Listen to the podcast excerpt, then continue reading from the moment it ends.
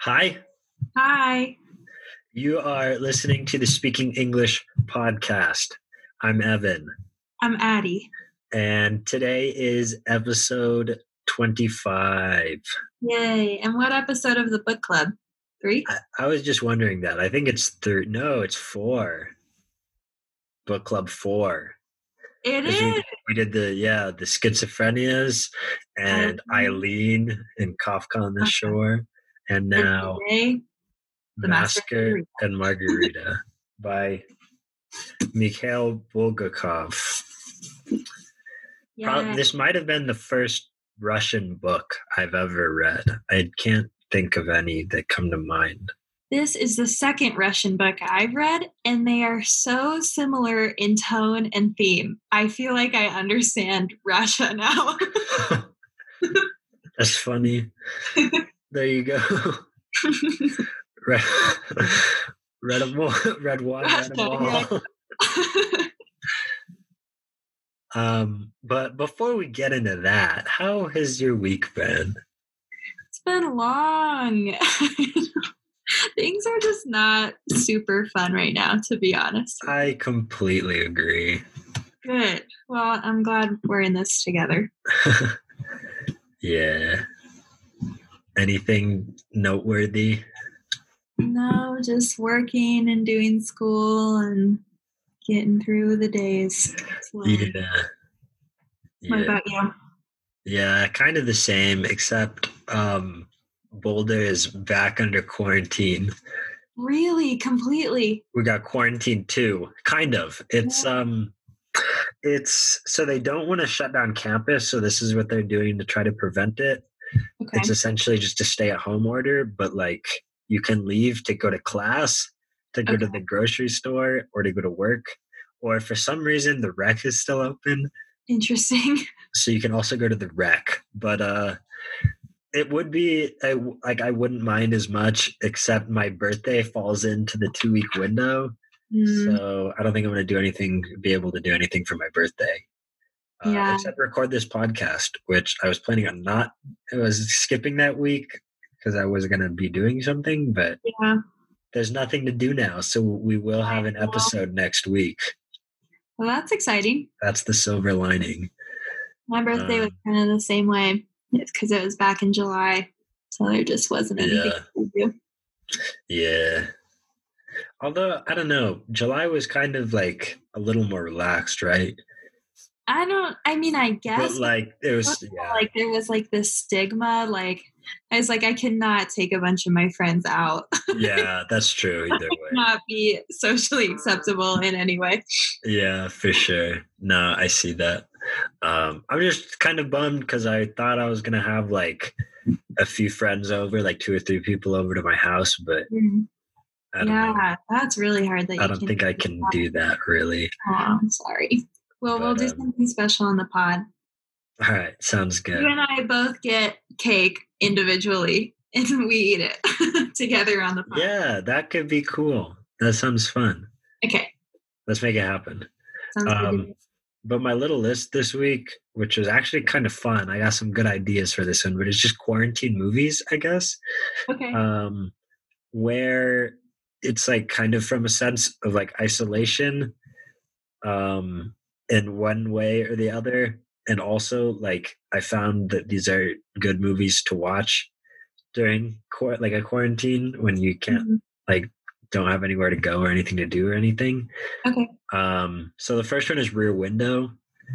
Um, have you seen? I know you haven't because you've only seen a few Hitchcock movies. But Mhm. basically, the main character has broken his leg okay and um, is confined to his house, and all of the action takes place from what he can see from the rear window. oh that's really neat. Um, and it's a bit of a mystery thriller just based on what he sees just through his window and kind of I don't know. Rear Window is probably my favorite. is between that and Vertigo is my favorite Hitchcock movies, just Right. because the what he does in Rear Window is kind of like a commentary on like voyeurism and really Mhm. watching the movies Mhm.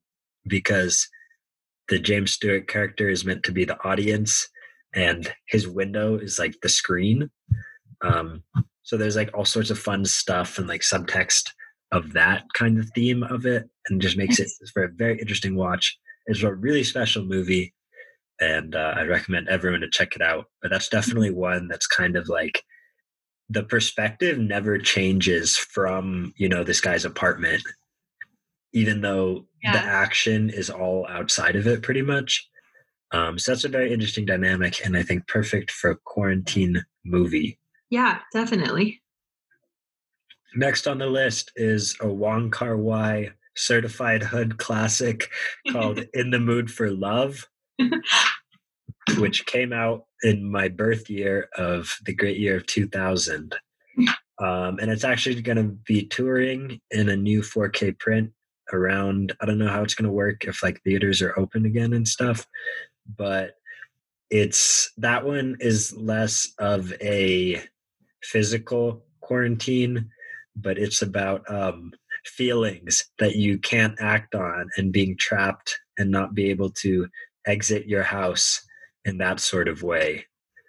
Um, so I think it fits fits the vibe. Um, and anyone who's seen it, let me know if that sounds right to you, because I think it's a very quarantiney movie. nice. Um, yeah, I need to rewatch that sometime. It's been a while since I saw it, and it's one of the best. Um, love Wong Kar Wai, Love him good guy. Um, and my last one is, or just another, because a bunch, I thought of like the first three, because I usually do three for these. The Mhm. first three came to mind really quickly. So there's probably a bunch more that I haven't even Mhm. thought about. But my third one is a movie called In Bruges, uh, written and directed by Martin McDonagh. And this movie is so fun, but then also like pretty deep, and you don't necessarily realize it if you're not paying attention. like the first time I saw it, I was like, ah, funny movie, nice. The second time I saw it, I was like, wow, this is crazy. Um, but basically, there's these two hitmen that have to lie, lay low in Bruges, Belgium. Mhm. Um, and so, although it's not really quarantine, they're like supposed to just lay low in the hotel, but they really like go out and like sightseeing and stuff. And it Mhm. turns into this whole other thing. But I think the like original kind of something went wrong. We just got to lie low and not go anywhere. I think that's kind of like a quarantine vibe. And then Mhm. the places the movies go, the movie goes is like very different. But uh, I think it fits for this kind of category. And uh, if you find yourself into in quarantine too this week because you live in Boulder, um, I think those would be three movies to check out. Very nice. The movie I, I thought of when you were talking about these was Minutes, which I've talked about on the podcast before. I personally hate that movie, but I've been seeing a lot of people talk about it recently and saying that they really enjoyed it. So it might just be me, and maybe you should give it a chance.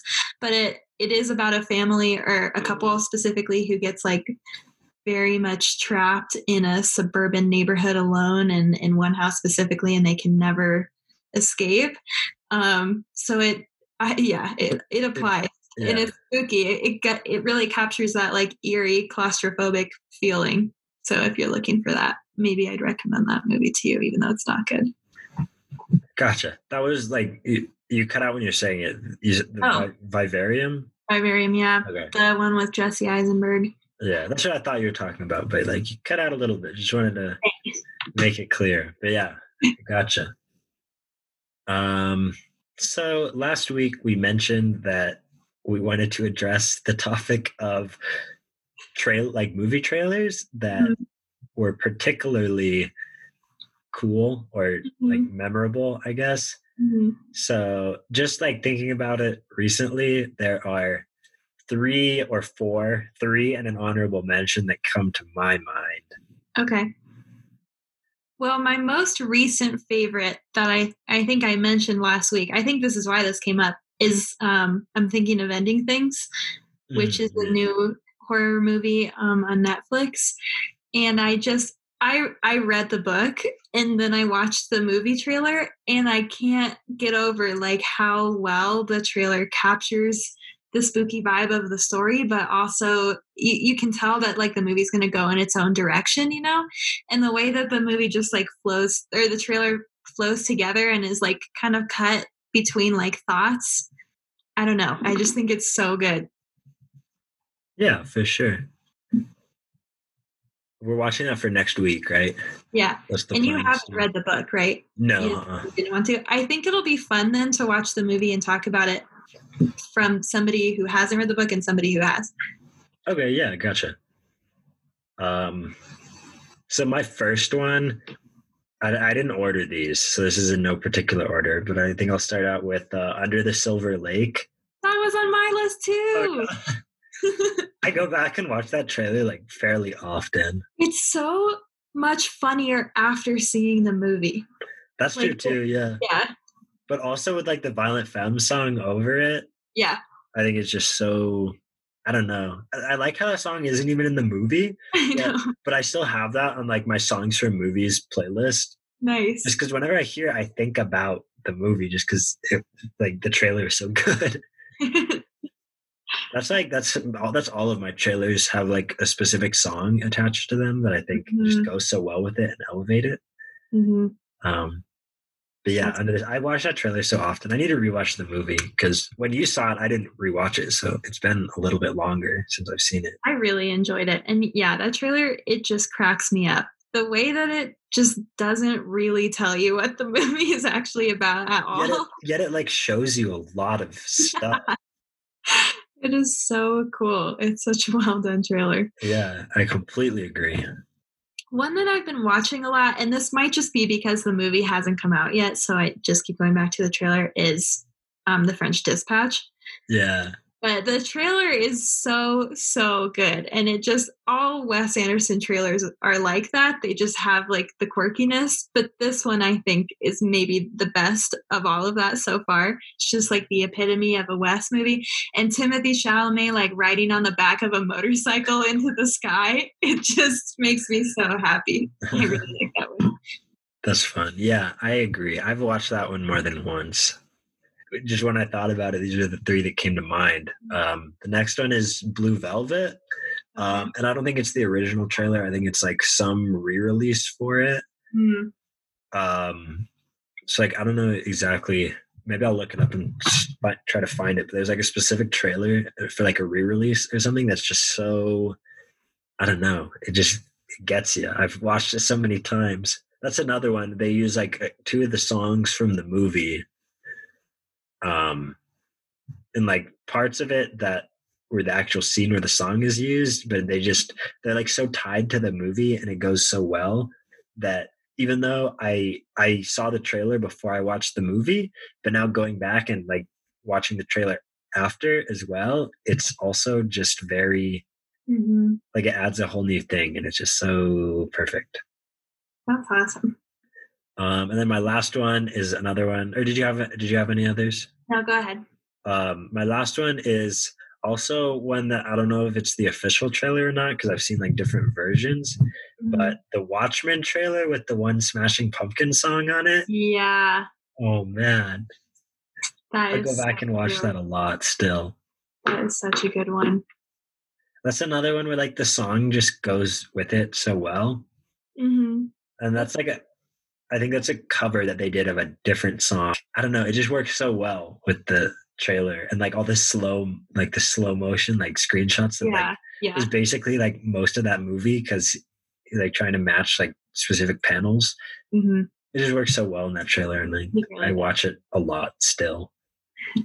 One that I haven't watched in a minute, but that really like just compelled me a lot when it first aired is Once Upon a Time in Hollywood. Yeah. I remember seeing that trailer and being like, I think that this is going to be my new favorite movie of all time. I maybe like the trailer more than the movie. I don't know. yeah, the trailer for that one. I just, yeah, that's another one that I guess when it, there's like specific ones that when they first drop, like before the movie comes out, and you just like obsessively rewatch them. Yeah, yeah. Then there's then I guess and then then there's there's others that uh after you've seen the movie, you still go back and watch the trailer. Yeah, you know yeah i love a good trailer it really is an art all all on its own I agree. Yeah.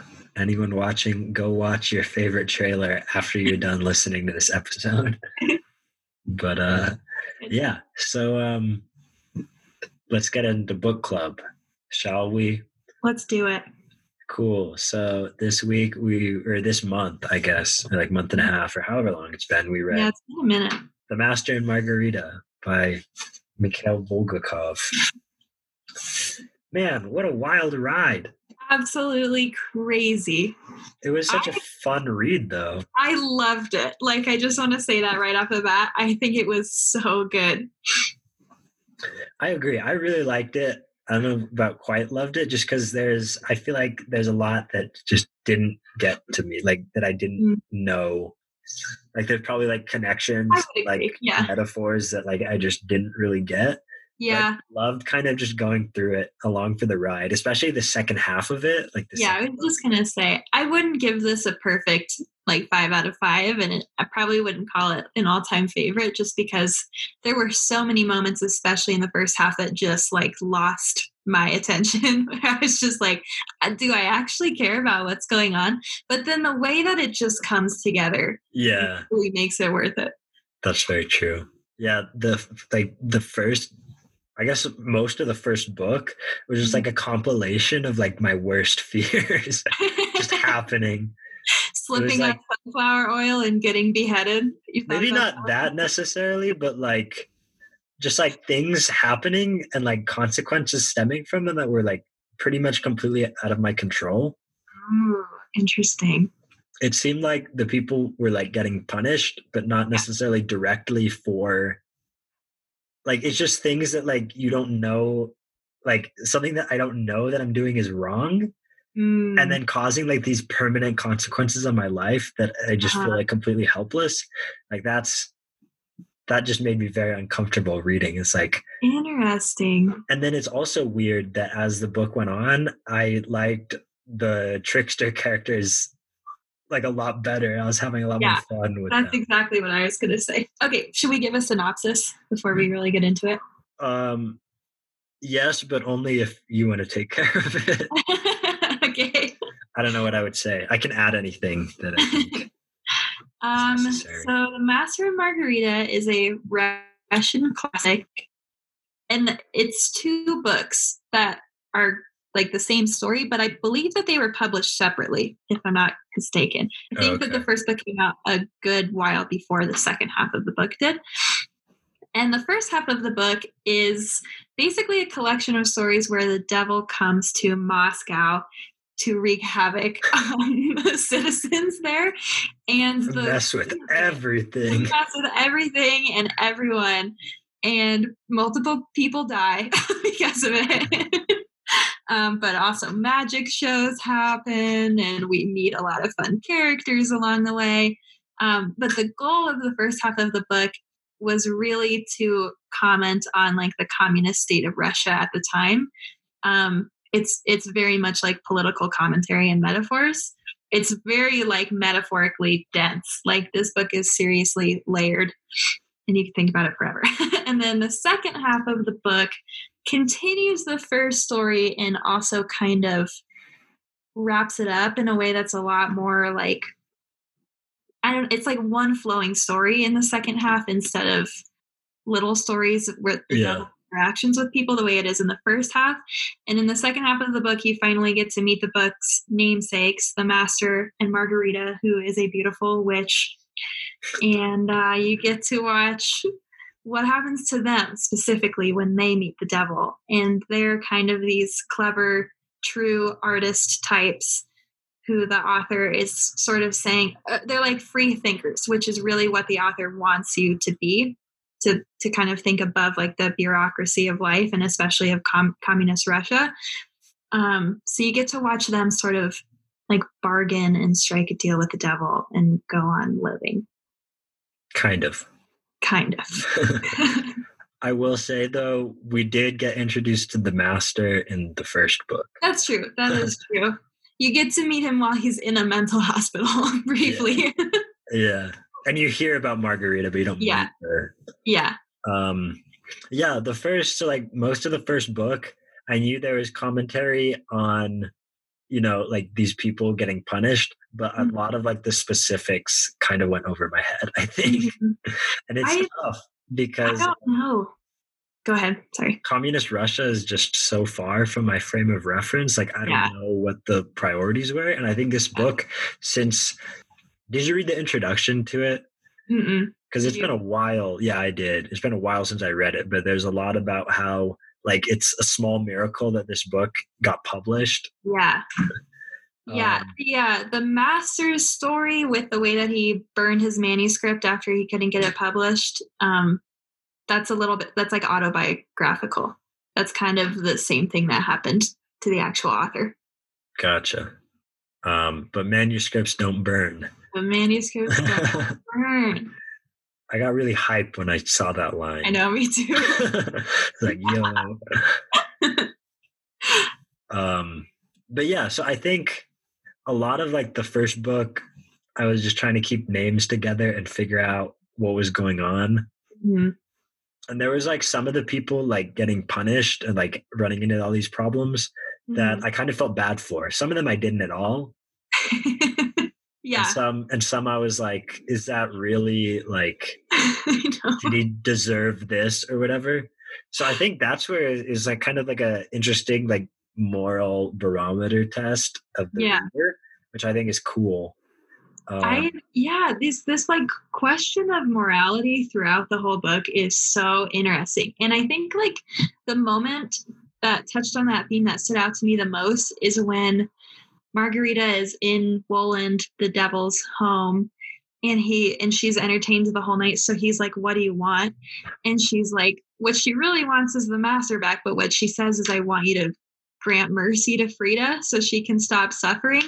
And Woland's like, I can't give mercy and you're too kind. And then she's like, I'm not actually kind. I just made a promise that I don't want to break. I was like, that is so funny. yeah It's, it's such like an interesting commentary on like, why do we do good things? Is anybody actually compassionate? That kind of question. yeah for sure and i definitely thought like kind of the interplay between like the devil and like i guess jesus is a very minor character in in here as far as yeah. like representation um but we get very deep into the psyche of one pontius pilate hmm uh, there's like one like kind of epithet he is described as over and over again like the procurator of the Yeah.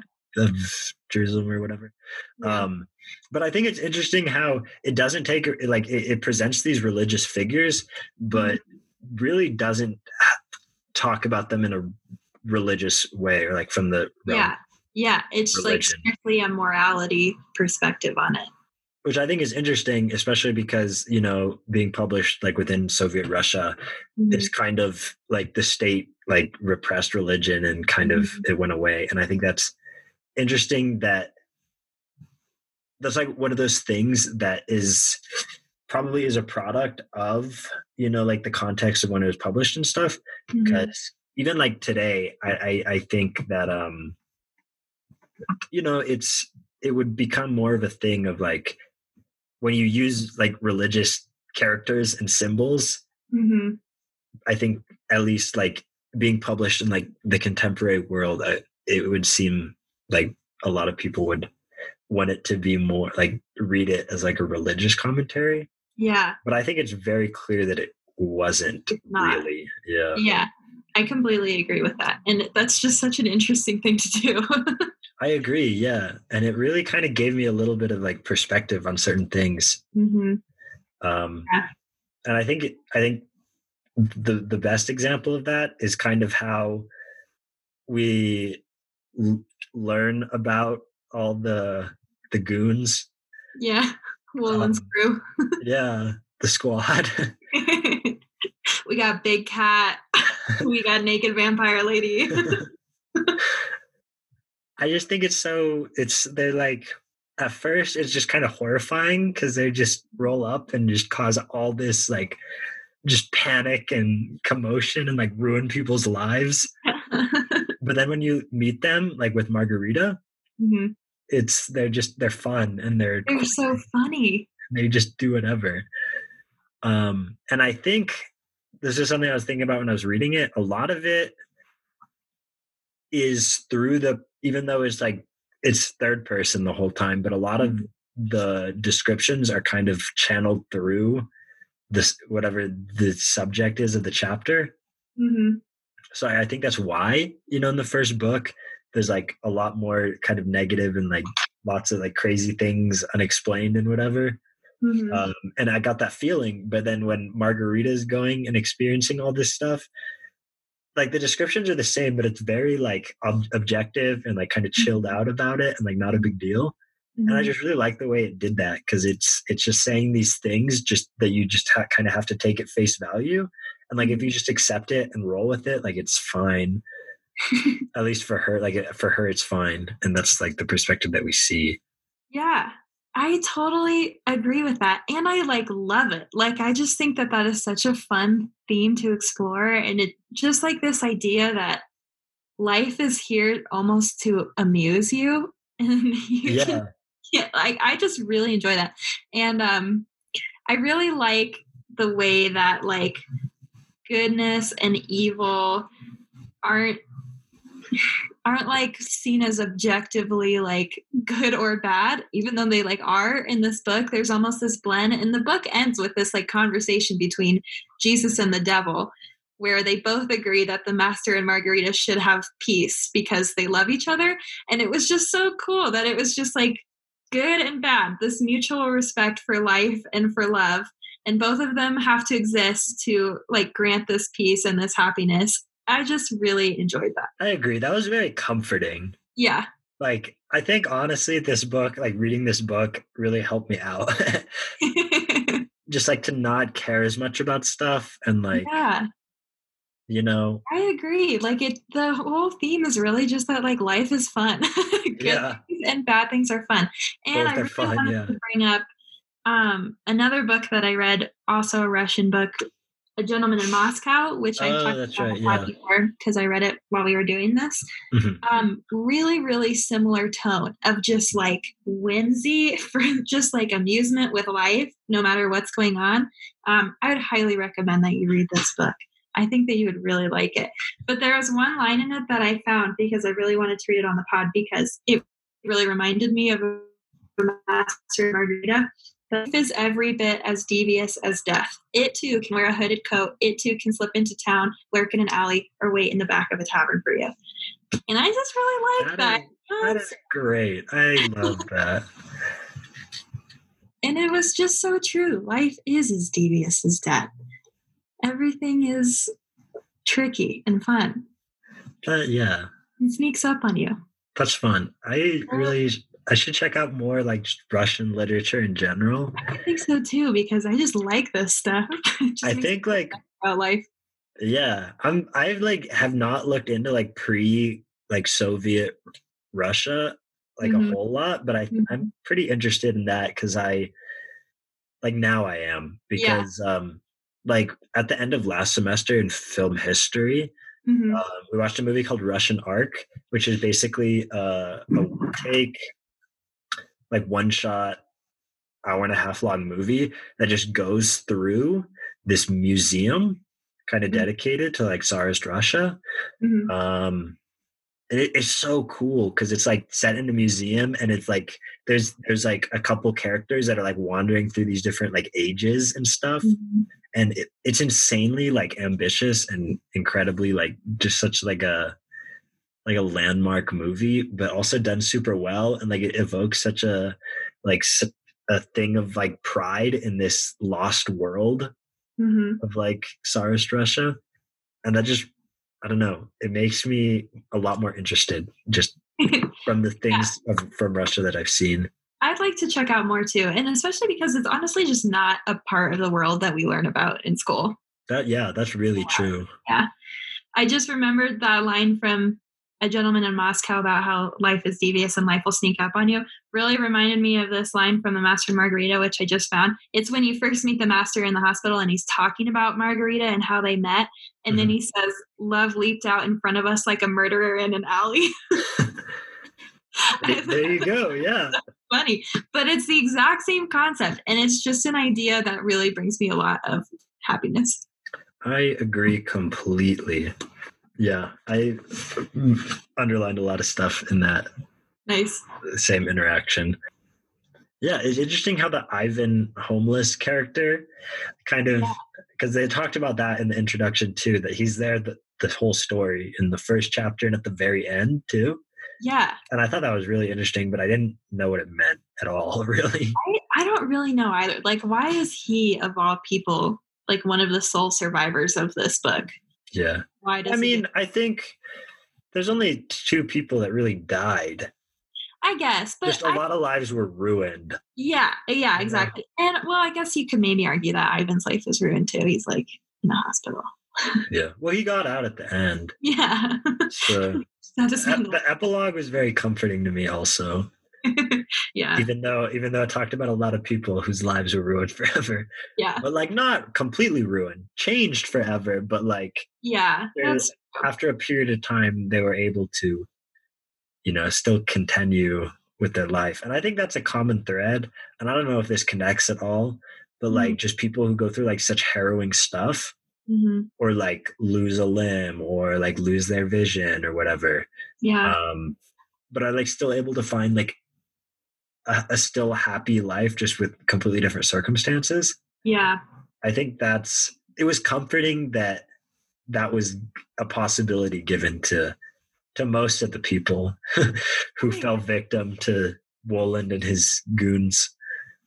If it didn't the master ask Ivan to write the second part of the Pontius Pilate story? Because the devil was like, somebody has to finish this book. And the master was like, well, it's not going to be me. oh, well, okay, so there's that at the very end of the epilogue, Yeah. um he come the master comes to Ivan in the dream and says that's how it ends. Oh, And yeah. he goes, Oh, that's how it ends. Oh, yeah. Okay, you're right. Which I thought was a great way to end the book. Yeah. because Ivan is objectively still alive. The master, the master and Margarita, who knows? Like, Vaguely. like I don't know if they're alive or not. I, I really don't know. Depends on how you define it. I think. there was that really funny line where um the the master thinks that he's dead and then somebody in Woland's gang, I can't even remember who it is now, is like, You think you have to live in an apartment and wear a shirt to be alive? no. Yeah, yeah. I ah, I don't know. What did you think of the um the whole ball at Satan's chapter? it was so entertaining. I really enjoyed reading it. That, but I was really just wondering, like, what what are they doing to Margarita? And I'm still not entirely sure. like, Yeah. why did she i don't know what was the whole point of her becoming their like queen for the night and entertaining all these guests was it like a test for her Yeah. That's sort herself? Specific stuff kind of I don't understand. But yeah they did, they did mention that it was like every year he throws one of these balls and it's always someone Always in Margarita. from Yeah. the city that we're in. We just talked to like or we just found like 114 margaritas and they all sucked. Then you showed up. That is so funny. I thought that was great. Yeah i guess they were just seeing how far they could push her to to like gain her loyalty or her trust and then they rewarded her with what she wanted but i just am not entirely sure like why and what was the deal with how many different specific stories were told in that chapter like a lot of that i would i need to dissect further i think. Yeah that's probably another one of those things of like the characters that they introduced. Hmm um it reminds me of reading the inferno dante's inferno yeah yeah. just like every character there's like a footnote of like a paragraph or two of like the historical context behind this and what he's saying by it. I feel like it might have been like a case like that where yeah you might you know be it's right highlighting different things that because that definitely em- emphasis emphasized um in the inferno it emphasized um you know things that dante it was just like what what dante was like thought was worse sins than others and highlighting those specific Right. things and it, Yeah. even though like the specifics on it were sometimes confusing like it was clear the structure of it hmm like the deeper in hell you go the worse the sin like um but with this one it was kind of more nebulous like i wasn't i wasn't Yeah. sure exactly what was going on. Yeah, it was super vague. But I just loved the whole vibe of it. Me too. It's like Yeah. kind of spooky, but like in a comforting way, which is Yeah. the best. In like a glamorous way. Like Yeah, like these jeweled pools and stuff and you i don't know i felt like you could just really picture this ball in your mind and it's such a weird image to have like it's not something i ever would have come up with on my own so it was just really fun and i just love margarita like i just liked reading her story yeah, she's a very like interesting and likable character. yeah And the like the relationship between the master and Margarita, Mhm. it's just so cool. Like no it, it's so pure like that's the version of true love that is like actually makes sense. i know I You know? agree. i completely it just didn't feel cheesy at all somehow. yeah. even exactly. though so much of Margarita's story is like just pining after the master and and like hoping she can find him again. There it just there wasn't any corniness to it. Yeah. Genuinely believe right from the get-go that she just loves this guy and is so proud of him and like the work he does and just believes in his dream and wants to support him and it's just so like delightful. Yeah. I think I think it starts out when you first meet the master. He's Mhm. like, yeah, that's true. And he's I'm like, the master. yeah, okay, but what's your name? I don't know. I'm, know I'm that just, one. I'm Gave just the that up. yeah, Which is so cool. Like yeah. I feel like that's like someone some someone or something that you know artists can connect with Yeah. yeah. the master. Yeah, cool that you, he just doesn't have a name. Like he's he's more of an artist than a person under communism. Mhm, I think is the purpose of that. for sure, yeah. Um, and I think that's kind of interesting with Ivan, the poet, because he's like well regarded and stuff. I don't know, you know, in what circles there's it was kind of confusing like how all the characters are connected. Because there's like this one place that's like a restaurant, but it's where the writers hang out or something. Yeah, And there's another that's like the theater. yeah, Um, so like I kind of just got confused of like which characters belong to whoever and uh, or wherever. And um, right. Uh, let me just say, how come like everyone in this book had like three names? I don't know. They had like they had like a first name and a last name, right? And then there was like another name that like just replaced that. Like it was either like, it was either just the one word or it was their full first and last name. I And that conf- until I, I kind of figured it out, like that confused me so much. I know. I was really lost a couple of times too, especially in the Pontius Pilate story.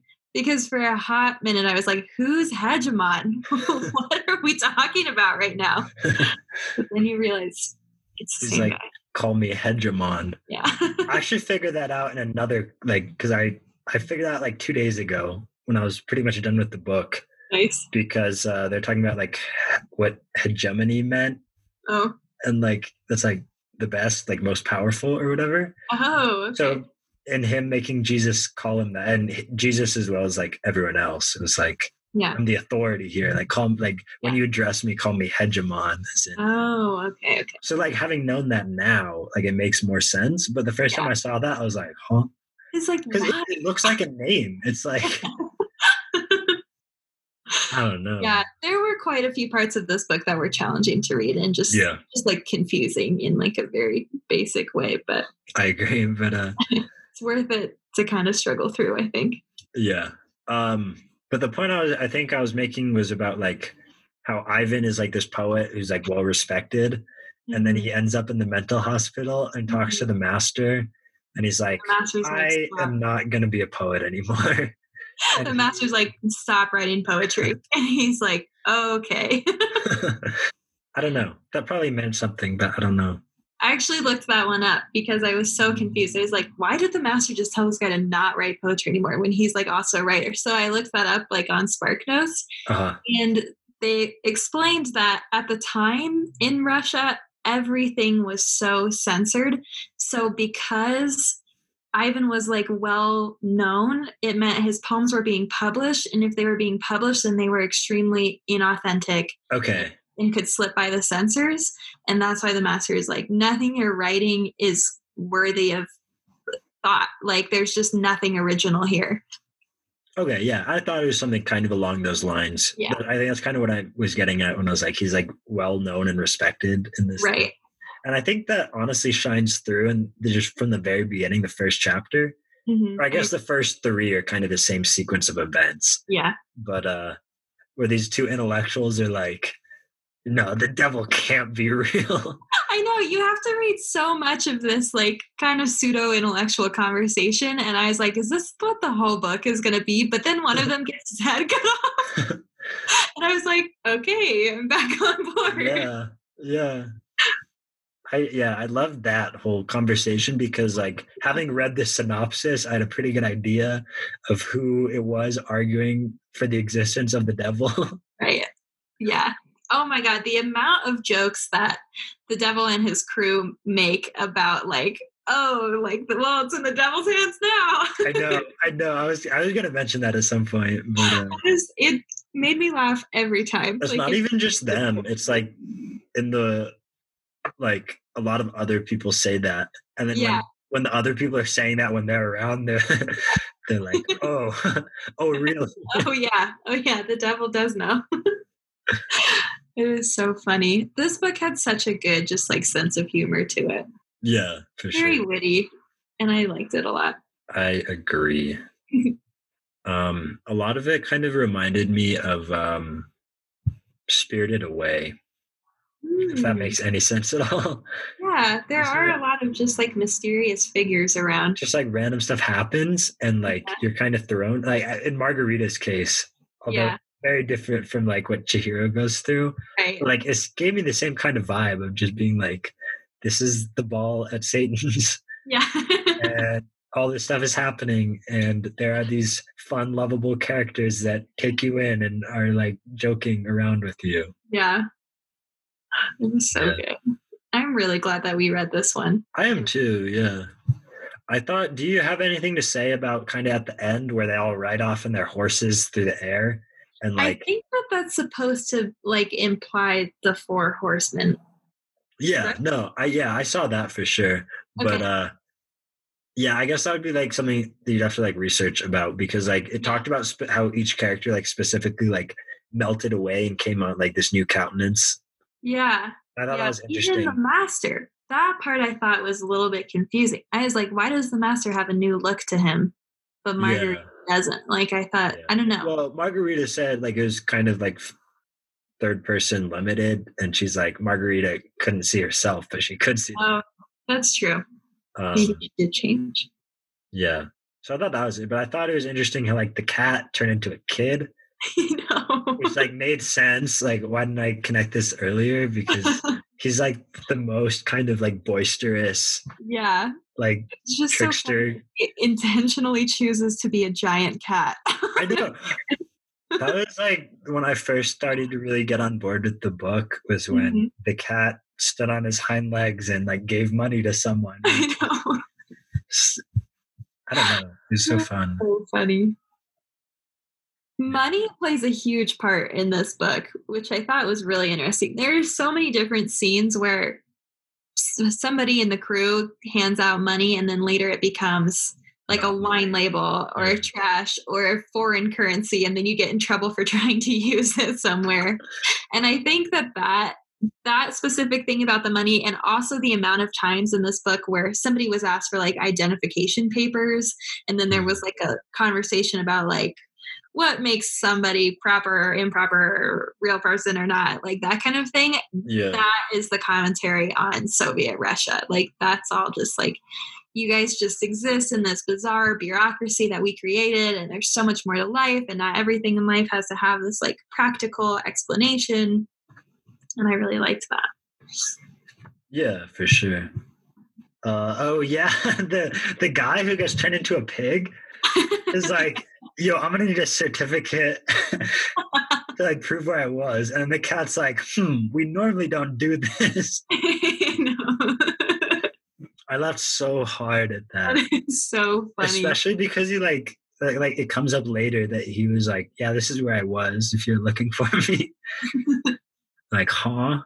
we normally don't do this Yeah, there was a lot of just talk about like official paperwork and stuff. Like Mhm. when the master is concerned that people are gonna figure out that he like escaped from the hospital, they just Oh, like yeah, yeah. his paperwork and toss it in the fire. like- and like no paperwork, no person, and he's like, yeah. okay, like I that.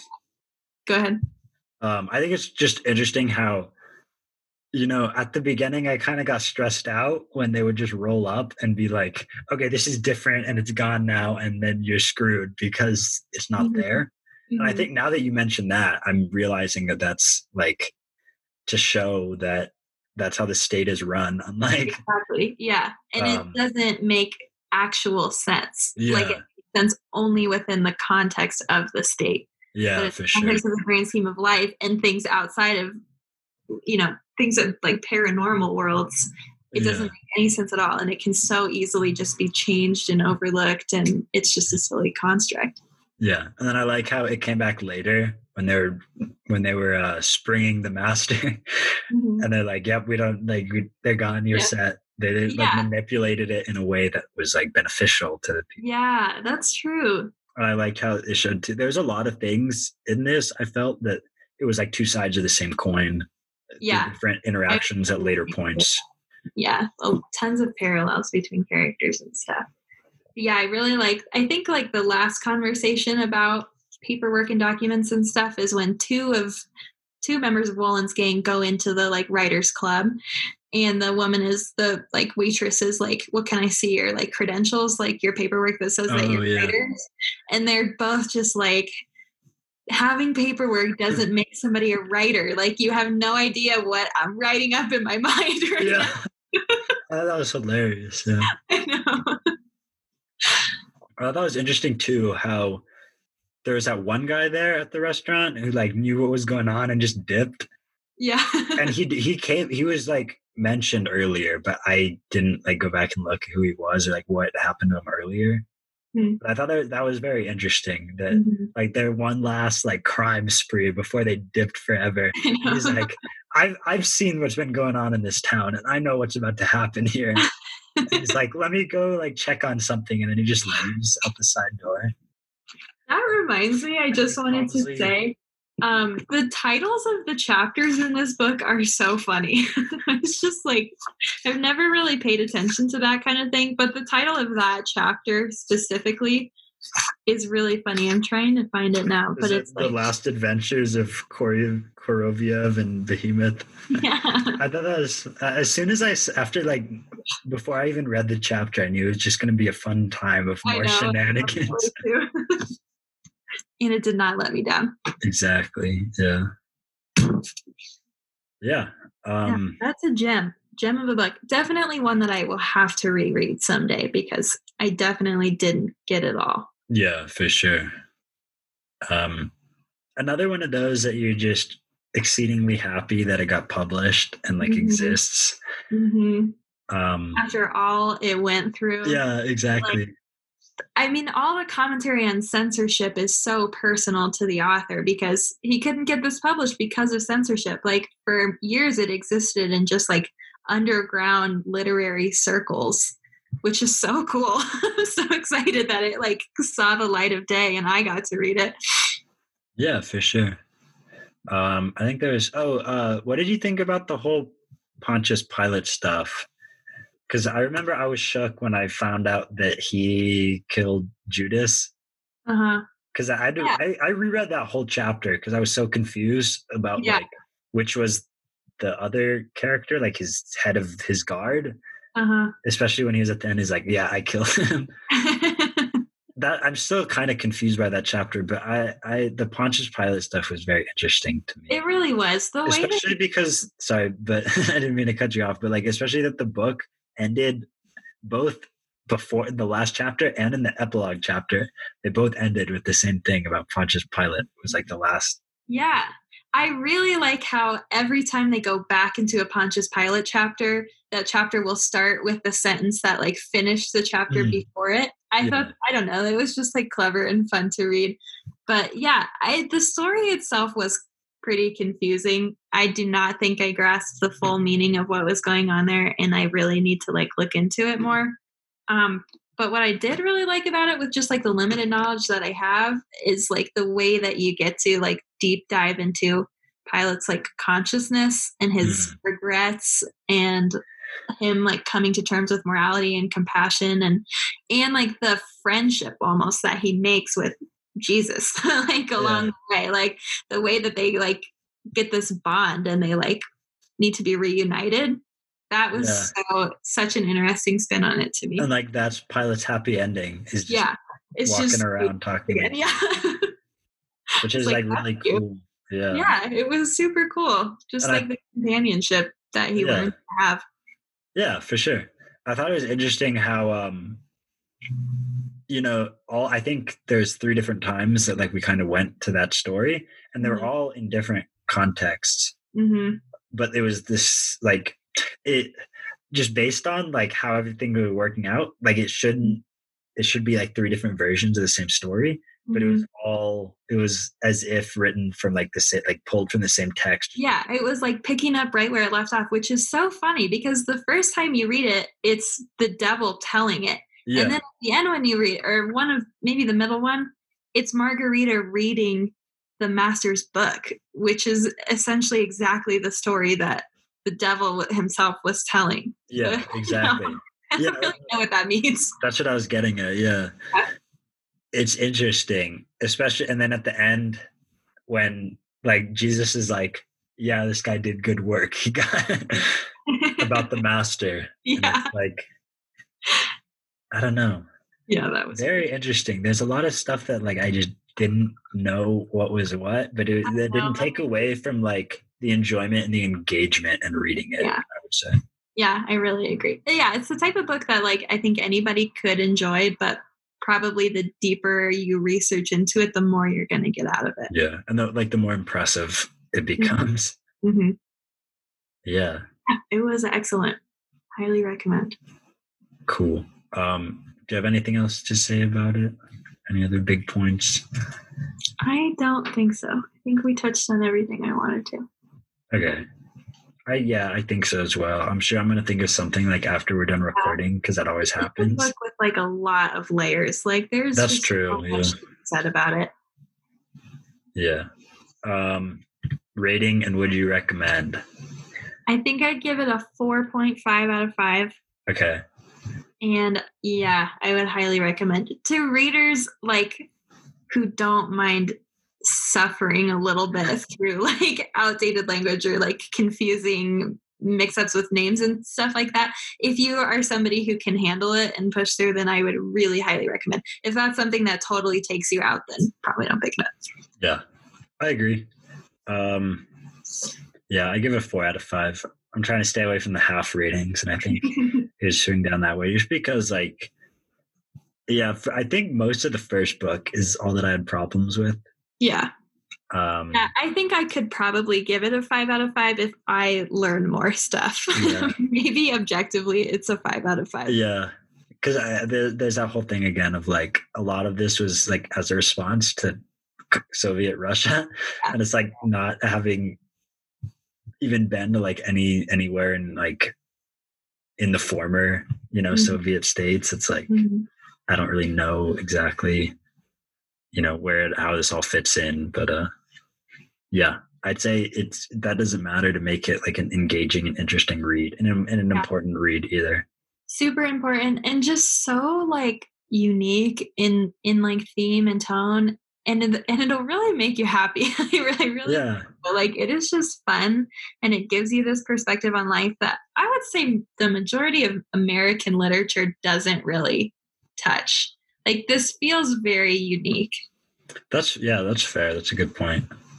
Um, if you stick with it, it, it becomes very comforting at the Yeah. end. I think. just yeah power through and use spark notes Yeah, I- the, like the first few chapters, I was like, Yeah. just bleak and like, it's like this is off. Like, I was just like putting myself in the shoes of like everyone that this bad stuff was happening to. Was Yeah. like, "Damn, what what would I do? um. So yeah, I think that's about all we have for the Master and Margarita. It was a great read. What are we reading for our next book club? Have we decided? Um, we're doing that one that's going to be a Netflix movie. The Devil All the Time. Yeah. Oh, isn't that out now? Yeah. I've heard not good things. I will say, Oh no, that sucks. but uh, I'm excited to read the book. about the book. Okay. cool. Yeah, I'm excited to read the book and then kind of compare it. I just Yeah, the we haven't really done like a thriller or horror on the pod yet, so that'll be yeah fun. um and i think that uh i every, everything's everyone said kind of that the performances were really good at least Well, yeah, I expect them to be. which i mean yeah still I'm just very excited for it It- it'll be a fun watch even if it's a good not a good movie i don't know Oh yeah, I definitely. it'll be fun it. Yeah. um i don't know i just have like this isn't I've, i might have talked about this before but i Uh-huh. like i like get this weird sense of pleasure from uh like watching a bad movie there's something so satisfying to me of watching like a bad movie and just like disliking it immensely that is very funny. because i guess because like i try to uh, watch mostly good movies Yeah. so it's like it's like really fun for me when i watch something that i can just tear apart that i dislike That is so funny. but uh so as long as i just don't watch like too many bad movies in a row then i think it would be kind of like Yeah. adds a little more variety It But gets old. Yeah. either way it'll be a fun watch um yes. And next week we're watching I'm thinking of ending things. that's right yeah That'll be such a fun conversation between us, I think. cool I'm um looking forward to it. next week will also be my birthday Yay! Happy birthday, F boy! Woohoo. new decade It's a big one. 20 is exciting but like not as exciting as 21 Yeah. you know Yes, absolutely. because it's like you're in your 20s now it's like a whole different thing you're like no Mhm. longer a teenager Mhm. but then you still got a year before you can like do anything really Yeah, just enjoy it because once you turn 22, oh no things are bleak.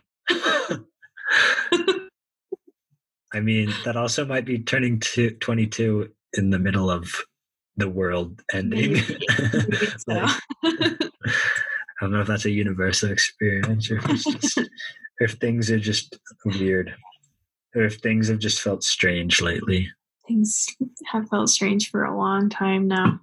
yeah so um next week is i'm thinking of ending things and then the wrap up and then halloween fun spooky october stuff that we'll figure out and decide on Wait for that. um but one of them one of the things we'll be doing is reading and watching the devil all the time Devil all the time. I'm super excited to start that one. yeah for sure I really, Um, I don't, I haven't read too much like modern horror, so this will be really fun for me. I think. Gotcha. Okay, yeah. So we'll figure that all out whether like we do that the same day, like the same week, same episode, Okay. or if we like do two in a row or whatever. Yeah. Um, we'll decide on that and figure it out as it gets closer. Yeah. In the meantime, do you have an album to recommend? This week, I would like to recommend Ginger by Brockhampton, which is an album you've probably heard of, I bet. but if you haven't, I would strongly recommend you listen to it. I just think it is a masterpiece. Like, it is such a. I love Brockhampton, like, and I have for a long time. But when Ginger came out, it was like. I feel like it's almost rare that when I love a band, their new album comes out and I love it immediately. But I like loved Ginger upon first listen. It is so good, especially for fall. It has a couple spooky songs, specifically Saint Percy and If You Pray Right. Can't recommend them enough. They have been at the top of my fall playlist for Nice. a hot minute. Gotcha. I uh yeah. I like Ginger. I love Ginger. so good. I don't know why it didn't really connect with me as some of the other stuff, but That's a, that's how I felt about Iridescence. oh yeah. Ginger, I was like, this. Yeah. I don't know. I think I think I should probably just go back and listen all the way through sometime because there's like half of the songs that are like on the that I listen to a lot, and the others I don't as much. Some of my favorite Brockhampton songs are quite a few of my favorite Brockhampton songs are from Ginger. Gotcha. Um, So mine, I was gonna do MGMT's original album because I've been listening to it a lot. Then I remembered that I recommended their first EP not too long ago, so I'm gonna Yeah. do something different. Okay. And just because there's a lot of like good albums that have come out like recently that I've been Mhm. listening that I've liked, um, Mhm. so I just wanted to highlight some of those. Okay. Um, so I have three of them that are like fa- like bands that I like a lot, um, or I guess artists that I like a lot that released an album the last couple weeks or so. Mhm. Um, the first one is Declan McKenna, whose new album Zeros is out. Nice. Um, not a, not quite as good as his first one, but still very fun. And there's a few songs on there that are really good. Um, so that one's fun. The next is um, the Flaming Lips new album is Yeah. so good. It is. I love the flaming. I've only listened to it like a couple of times so far, but I'm already like high high key vibing with it. Big fan. It sounds like a lot of some of their like older stuff that they haven't really done in a while, which I just think is cool how they're like still a big deal after like three decades or however long. But I- they just never cease to impress. yeah. And uh, after seeing them live, you know, their live show is insane. That is so cool. Um, and then my last one is one that probably less people would know, but it's by a group from Colombia called the Meridian Brothers. Um, and it's called, I think, Cumbia Siglos uh, 21. Or X, it's just XXI, but uh, it's they're a cumbia group, but like electronic. Nice. I don't know. They're so fun, and it's, it's just all their songs are so like danceable. Um, and this album's very, I don't know. It's just very fun. Good. Big Glad to fan. So yeah, a few more albums than Bargain for. A couple more albums more than Bargain for. But what can I say? now, now that I'm not putting like a few songs into the into a playlist, I can just- Right. I can do whatever I want and not have to care about the consequences because there are none. I will say for full transparency, even though I recommended Ginger by Brockhampton, which I do love, the like only thing I've been listening to this week is Norman fucking Rockwell by Lana Del Rey. I don't know why. I just have been so angsty lately. I think Yeah. that's a good fall album too, honestly. Yeah. If you too feel angsty in just like a quiet and dramatic way, I cannot recommend this album enough. It really just gives me like an emotional release to listen to it. And it is so beautiful. Nice. But we've already talked about Oh, it. excuse me. I didn't want to recommend it again. Yeah, there It's you just go. good. Just got just got to get it out. Yeah. nice. That, that's completely fine. There are what are rules but to break them. That's what I'm learning in my Dada class. My Dada class is going insane, kind of. But uh yeah, that's uh, about it for this week. Thanks for tuning in. Another successful book club. Um and if you're keeping up and following along, check out um do you know who the author is of The Devil All the Time? Is that what the book is called as well? the Devil All the Time by Donald Ray Pollock. Gotcha. Um, yeah, so that one. Check it out. And uh I'll get started on it soon too. I don't know, I might try to squeeze in a book in between that I've been reading. Nice. So we'll see. We'll see what I have time for in between like readings from my class. yeah. Being a humanities minor, the books, the reading adds up when you have to read like eight books in a semester for a class or something like that. But Yikes. That's a lot. Um, but yeah, so uh, next week we will be watching. I'm thinking of ending things and talking about that. Super looking forward to it. I really hope it's good. Yeah, I'm excited to watch it one way or the other. um, but yeah, that's next week. So tune in then. Um, and thanks for listening to anyone listening. Thank you. And uh, we'll see you next week. All right. Bye. Bye now.